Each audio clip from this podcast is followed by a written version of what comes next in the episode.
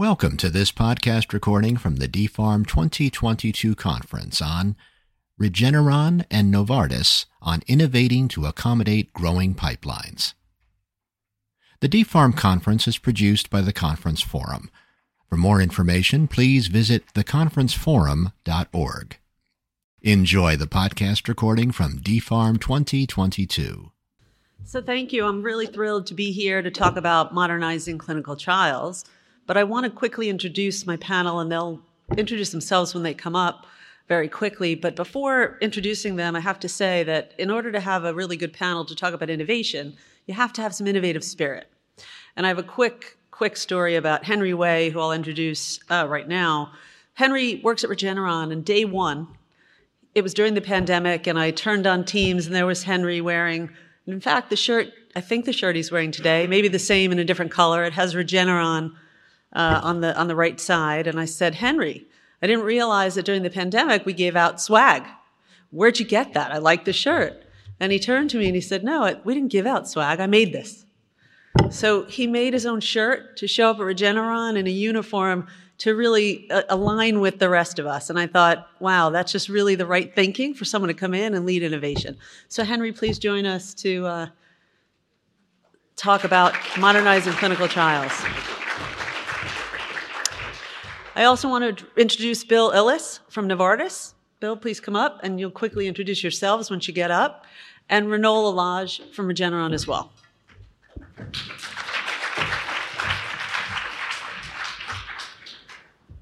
So, if you wouldn't mind quickly, Rinol, if you can introduce yourselves, tell everyone who you are, and then we'll get started. Um, Thank you. Uh, Rinol Alaj, uh, Head of the Clinical Outcome Assessment and Digital Biomarkers at Regeneron. Good afternoon, everybody. Bill Illis. I work at Novartis in global drug development, the analytics line function there. But here today, I'm, I'm also seconded part time to TransCelerate, where I'm the work stream lead for a project called Digital Data Flow, and that's more relevant to what I'm talking about today. Hi, and I'm Henry Wei. I head development innovation at Regeneron. So today we're going to talk for 30 minutes. It's going to be really quick, as was mentioned previously, uh, around monetization from a study sponsor perspective. How do we monetize our clinical trials? How do we innovate? And importantly, with a holistic approach to sites, patients, and sponsors, so that we're all benefiting from the work that we do. I'll actually go sit down and join the panel. So in doing this, one of the things that we looked at and thought about was how do we how do we approach this from different angles? The sponsor angle, the patient angle, the site angle, and we'll start with Bill to um, tell us about the key driver from a sponsor perspective. Great, thanks, Bari. So I want to talk about the digital data flow project at TransCelerate, which is I think most of you know here, TransCelerate is a sponsor driven organization with 20 of the large pharma companies as members. And the angle we're coming into on digitization and modernization is maybe a bit different from what you're hearing at a lot of this conference. It's not about, sorry, excuse me, digital devices, um, wearables, DCTs. What we're what we're talking about is digital protocols and how to standardize a digital protocol for the industry to create interoperability. And our, our goal in that is to enable automation to downstream systems that use protocol information and also to open up a basis for analytics based on structured study design information. So our whole project is about creating an industry standard for digital protocols and technology that will enable the exchange and use of that data as a foundation for innovation and modernizing of our clinical trial space. We're trying to do this also, and I'll talk more bit more about this later, in an open source and open project where we're inviting many stakeholders to participate and engage in how we can make this a better place for the industry to use modern digital machine readable protocols. Next slide. And just very simply, I'll, I'll talk about um, you know what we're doing. So on the, on the left hand side, the picture today, I think everybody probably understands this. A protocol gets written on a PDF file, a couple hundred pages, goes through its review and approval process, and then gets sent around to the many functions that are responsible for operating or executing the trial. And typically, what they have to do is look at certain sections of the protocol, open it up to a schedule of activities, look at the eligibility criteria, objectives and endpoints, et cetera, and type that information into their own systems to configure those systems to run the trial. So you can think about EDC systems, CTMS systems, DCTs, IRTs, drug supply, e even EHR systems. And so fundamentally, what we're trying to do is solve that problem and say, how can we structure the information so that it can be flowed into the relevant consuming systems? And what we've done over the past um, nine months, and we released our first version earlier this year. We've worked with CDISC to develop a new protocol data standard called the USDM, Unified Study Definitions Model, associated API specifications, and controlled terminology. And then we've worked with a couple technology partners to actually implement that data standard in a database that we call the Study Definitions Repository with a set of APIs for the exchange of that data. And the whole project is, is organized to build a foundation between systems that would produce digital protocol information and the many systems that would consume it. And so we're about that interoperability and achieving an industry wide foundation to provide for that interoperability. Go into that. Bill, there's, there's so many things we could talk about relative to digital data flow. You're highlighting the study protocol digitization, but ultimately there are so many other aspects, whether it's EHR to EDC, or even you know just how we're designing our trials to enable them for, for decentralization and ways in which we can automate things that previously we didn't automate. How did you determine that the path of digital data flow was the one to go down and, and that how important it was? Yeah, thanks, Bari. Great, great question. I mean, I think we started out really from a, a, user experience perspective in the sponsor sites, what, uh, not in the in the sponsor organizations. What are we? What are people experiencing when they have to design a study, write that down in a document, pass that to departments that execute the study? What's the user experience end to end, and how can we simplify that? Part of it was also a, a pretty basic insight that many of us Transcelerate members, Novartis included, were kind of working on this problem on our own in our own organizations. And if we're developing our own protocol data model and our own digitization, and Regeneron's doing it, and many other companies are doing it, what are we going to end up with for the industry? We're going to end up with 25 different ways of digitizing a protocol, and we'll lose out on the opportunities for exchange outside of our organizations if we partner with another pharma company and co-develop a, a product or co- co-sponsor a study. If we're using cros how do we pass that information to cros also the fda is also interested in, in receiving potentially a digital version of a clinical protocol for import into their own system. So there was a lot of user experience um, analysis that went into it from a sponsor perspective primarily, but also starting extending to sites and health authorities and other stakeholders. So, Bill, you'd think we prepared for this because you just mentioned user experience. And actually, I'm going to go to Rinol to talk a little bit about um, the, the site and, and patient aspect of innovation and what we need to know about with regard to designing our trials, managing decentralization of, of the efforts on trials, and all the things that we think are innovative that we want to incorporate. What does it mean to the patient and the site? And how do we evolve that in a way that's really meaningful to them? And so, Rinol, I know you've done some research, uh, user experience research. Tell us about it. Thank you, Bari. And as Bill alluded, uh, we have to make sure that we invest as we modernize clinical trials in capturing, including, and involving those that we serve patients and, and those that run our trials sites. Uh, site user experience research, it's one of the first steps for us to zero in on the feedback from all end users to understand the technology, protocol, how intuitive it is, how easy it is to use, and how does it fit within context of real world setting. An example of that we have here, uh, site DCT, DCT user experience research, where we our goal was to determine overall mental model and perception pertaining to DCT, technology adoption, and overall expectations from sites as COVID reportedly has increased the adoption of DCT. Uh, the survey included 141 participants, uh, mostly principal investigator and site co- coordinators. And some of the key findings 25%, uh, only 25% of those that participated have conducted DCT trials within past six months which the data it's a bit different from what we see overall, you know, perception with on the sponsor sites. However, the good, the, uh, the within next six months, 60% of those that we have surveyed are confident that we'll be ready to, to, um, to support remote decentralized trials. From um, additionally, our team did a thematic analysis research where we looked at top risks, uh, top risks from the sites, and um, 30, the top reported risks from the sites were basically site burden, trust security, and uh, site support. But overall, in general, from user experience research, we have to start listening to our sites.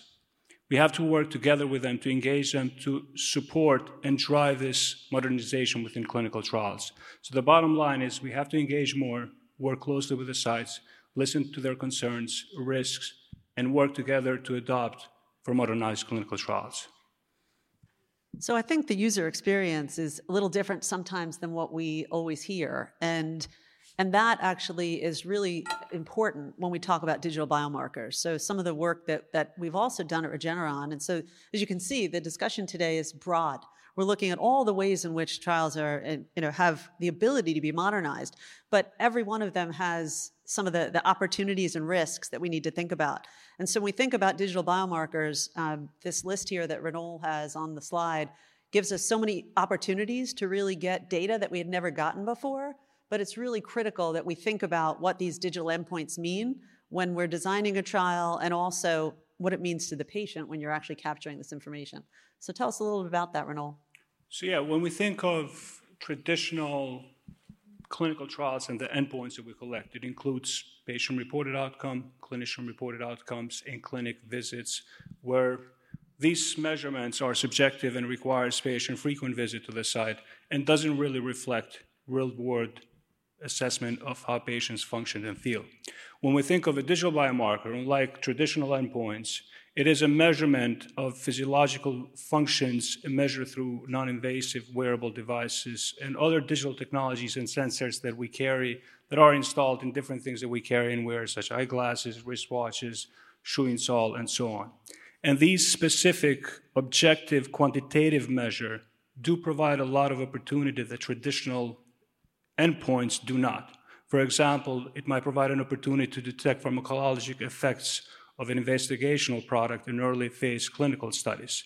It will provide us a better understanding of patients' physiological processes and treatment effect. Not to mention, even better, through passive remote monitoring, we're enabling real time data real-time data monitoring, which will give us an access on how patient functions and feels in real-world setting. So when you combine together all of this with higher frequency of measurement and higher lower variability, we can assume and are confident that this will reduce the sample size required for us to detect treatment effect. And this alone, on its own, it's a huge benefit in comparison to traditional methods. Uh, with regards when it comes to how do we select the devices within the clinical trials, at Regeneron specifically, we start sort of with the scientific need first. For every program, we look at what are the scientific needs, unmet needs that traditional endpoints cannot measure. Once we define that, only then we start the validation process. And the validation process includes verification, analytical, clinical validation of the endpoint, including usability. So we don't start with a device or a technology. Instead, we start with an endpoint. Once that is defined, then the device selection is part of the journey. So that's one of the ways um, we can be successful in further adoption digital biomarkers within our studies. So I, have always said that you know designing your trial up front can actually help us with how we're really looking at um, whether it's digital endpoints, decentralized ways of working, e-consent, all of those things that will help us um, to automate some of the experience, to get better data, to help and facilitate the work that we do as sponsors, the work that our sites do, to enroll patients and, and really to make our patients feel better at the end of the day. Henry, you know, I guess the, the question that I have um, is do you think that all of these solutions are kind of the panacea to better drug development? Briefly, yes. No, but I think uh, more sincerely, uh, actually, these have a lot of potential. Technically, we need a basket trial to answer that. That was kind of a joke, but I sense nobody got that. um, but no, I think uh, more specifically, you're probably noticing a theme here, which is if you go to the humans in the equation, we can actually figure out, at least not necessarily what the panacea might be, but what the problem is we need to solve is. So here's another look at that in terms of, broadly speaking, modernized elements of trials, but also decentralized trials. Well, how might each one of these remote elements uh, contribute to the willingness to participate? I'm going to go through the, these results briefly, not go through all of them, but also you all have the power to do this. Uh, you basically spent less than 200 bucks getting these results over the course of less than a week. You're all well capable of understanding users directly. Even if you don't know how to do it now, you can learn. This one says it's not one size fits all. Basically, a lot of folks actually like decentralization, a lot of folks don't, and that's okay. We need to preserve optionality. But the other element of surveys like this, when you go directly to humans, to patients, to caregivers maybe, is how much is it worth relative to something else? Say, I don't know, 50 bucks per visit or about a thousand bucks per year? How much would that be relative to being able to have some of these things happen at home? And you can see there, that's about the magnitude for those who are interested in adopting these decentralized elements of trials. Now, we can go into some detail, but this gives you a shot at saying, yeah, there's a, a, lot of complexity to it. We can actually reduce that complexity with real data and use that to prioritize how we're going about finding solutions. Thanks, Henry. I guess the, the kind of secondary question to that, though, is some of this then could be innovation for innovation's sake. How do you make sure that what we're doing is impactful? All right, so this, again, you're probably noticing there's a theme amongst these disparate topics, which is we go and really rely upon data where we can get it and not just feelings or emotions or intuition. And one of the challenges of data and, and not innovating for innova- innovation's sake is making sure that we have the right data. Is anyone familiar with this diagram? Like from World War II research? Okay, this was one of the milestone moments in operations research where during World War II, a group of statisticians from Columbia realized that they were about to go and put armor on where the bullet holes were on planes. And if you're looking at some of the data you might see at this very conference, you might be seeing statisticians who are only looking at the bullet holes on planes and not realizing that the planes that never came back, or maybe the patients that never enrolled in our trials, aren't represented in those data sets. So when we talk about inclusion, think about the inclusion in the very data that we're looking at in addition to participation in trials, what are the problems we're trying to overcome, and are those underrepresented voices, perspectives represented in those data sets as well? This is one of the opportunities, the great opportunities we have to actually provide a more complete data perspective as we approach these types of innovation problems. Again, not just for innovation's sake, but to make sure we're focused on the right data set to help us solve that, especially for the screen failure rate that we might be facing. Thank you. So I think you know that, that, what that says to me really is that we have a lot of opportunity. That it's not just about the innovations that we're creating, but it's also about the patient experience, about the site experience, about the sponsor experience. I would argue um, from the sponsor side that you know working just even for this discussion with Bill and my colleagues at Regeneron, we always realize how important it is to think as a collective for this kind of brainstorming amongst companies. And I think that's where Transcelerate brought us together. But ultimately, there's so many other opportunities where we're all struggling with some of the same issues. So it really makes sense, especially as we're thinking about innovation, whether it's uh, the sponsors, the vendors, all of us, to really think about using some of this data that is informative, but also can help us drive to some of the right solutions. So I guess as we, you know, are rounding out some of the discussion, um, what are, what are some of the uni- unifying themes for moder- modernization? We talked about a lot of things really fast. That's just how we roll.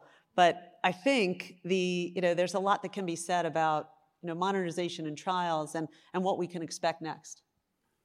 So yeah, I'll, uh, as we modernize, we are shifting for a change. And I think this change, we have to be careful what the change is and it is important and critical that we listen to our sites and patients. So through this change, incorporate design thinking methodologies, user experience research. Let's find out what the change is and then build towards a change. Uh, so that's that's uh, unifying theme number one. And then with regards to the digital biomarker, I think there's a huge opportunity for us as an industry to embrace this new wave of enhancements within technology and incorporate digital biomarkers so we can better understand our patients within our clinical trials. Bill, what are your thoughts? Yeah. Uh, what I would add to that is, and, and, related to the digital data flow project at Transcelerate, is get engaged is a unifying theme. Collaborate with us. So I, I mentioned we're we're running our project as an open source project, and all our assets are available on GitHub. The slide that passed by earlier today with the QR code actually takes you to our GitHub site, but you can easily search for it as well and find it. Everything's available, it's freely downloadable under an open source license. We're also asking people, um, anybody, stakeholders who have an interest in digital protocols, to start working with us. We coincidentally, yesterday we kicked off a virtual Connectathon event, and we have 100 organizations, over 100 organizations that registered for the event. Many of um, the organizations that you're representing today are involved.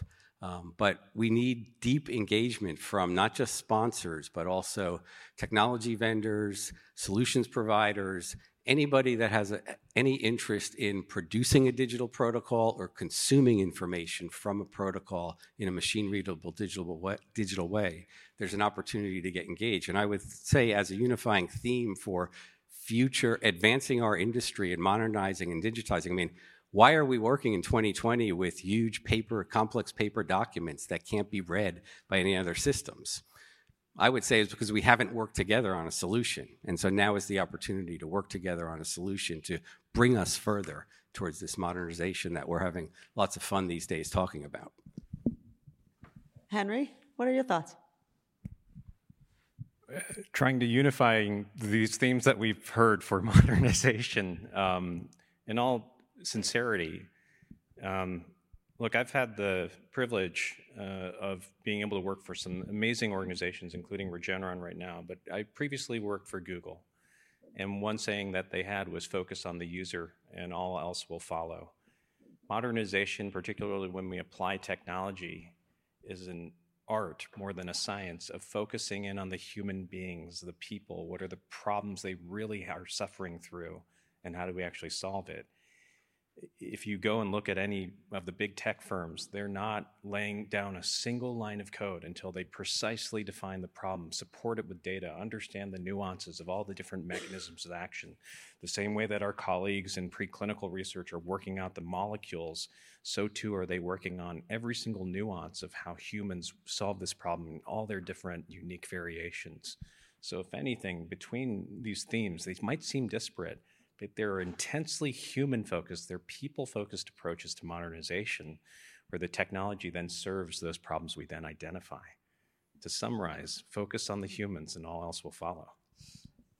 So this morning, Malcolm Gladwell, for those of you who were at the, discuss- the, the talk that he gave, did, it, I thought, a, a very inspiring um, talk about a sense of urgency.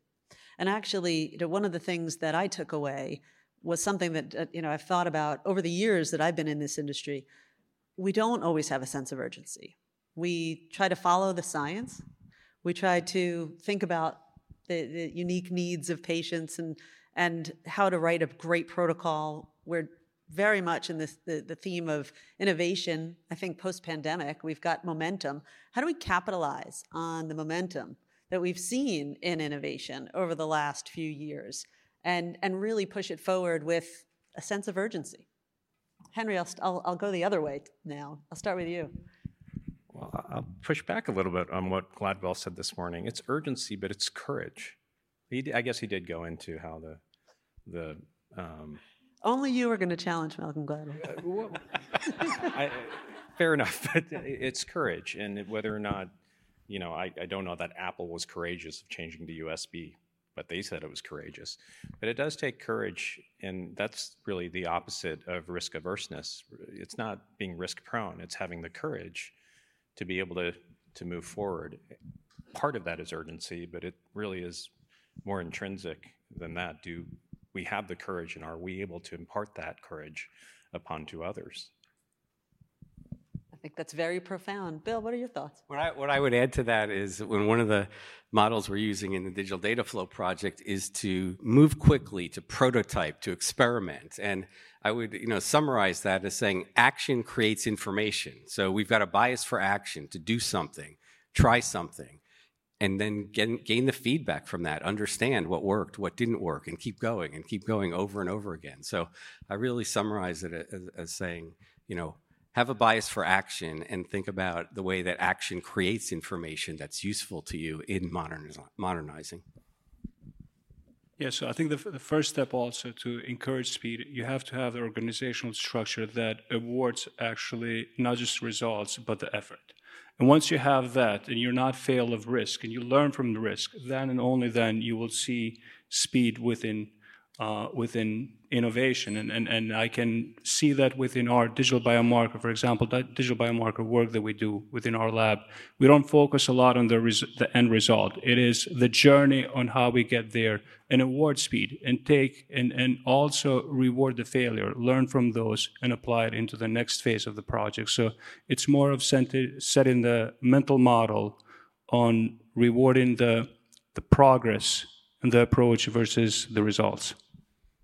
So I'll weigh in here too. I think you know my takeaway was something that we think about a lot at Regeneron, with regard to how do we not you know how do we keep growing? How do we produce more molecules, bring more medicines to patients, and also remain nimble and have that sense of urgency? And part of that uh, has been really trying to, I say, keep things simple. They're not always so simple, but we try to look at what's really important, and we really try to have infrastructure and process where we need it but to actually have some disregard for that as well where it where it makes sense.